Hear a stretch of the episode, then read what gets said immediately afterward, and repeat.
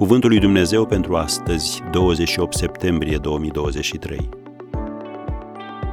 Sănătatea unui grup mic. Toți împreună cu o inimă și cu o gură să slăviți pe Dumnezeu. Roman 15, versetul 16. Nu toți oamenii sunt săraci din motive financiare.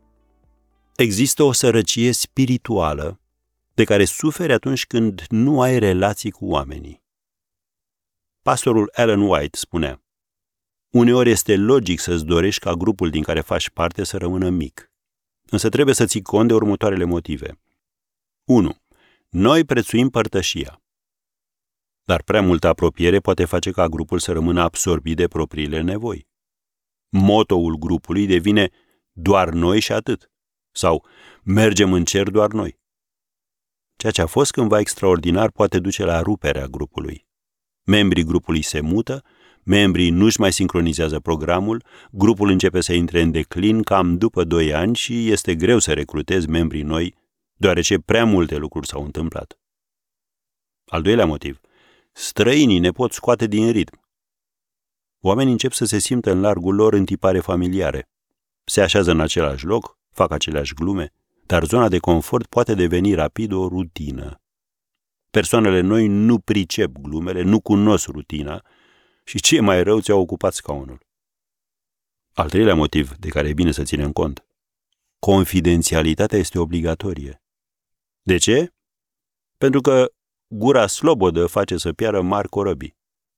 Când se alătură membrii noi, revizuiește regulile de bază ale grupului. Conversația ar putea decurge în felul următor – pentru că ni s-au alăturat câteva persoane noi, să ne oprim puțin și să revizuim regulile grupului. Noi prețuim confidențialitatea și tot ce spunem aici rămâne în acest loc. Dacă sunt de acord, puteți merge mai departe. Și al patrulea motiv? Dacă grupul devine prea mare, va trebui împărțit.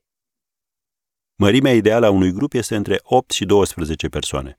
Atunci lucrurile merg bine dar cifrele nu sunt nici pe departe la fel de importante ca ceea ce se petrece în interiorul grupului. Când cifrele urcă, grija personală uneori scade. Am încheiat citatul din Alan White. În concluzie, gândul zilei.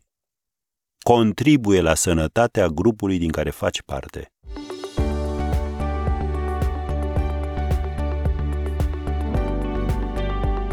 Ați ascultat Cuvântul lui Dumnezeu pentru astăzi, rubrica realizată în colaborare cu Fundația SER România.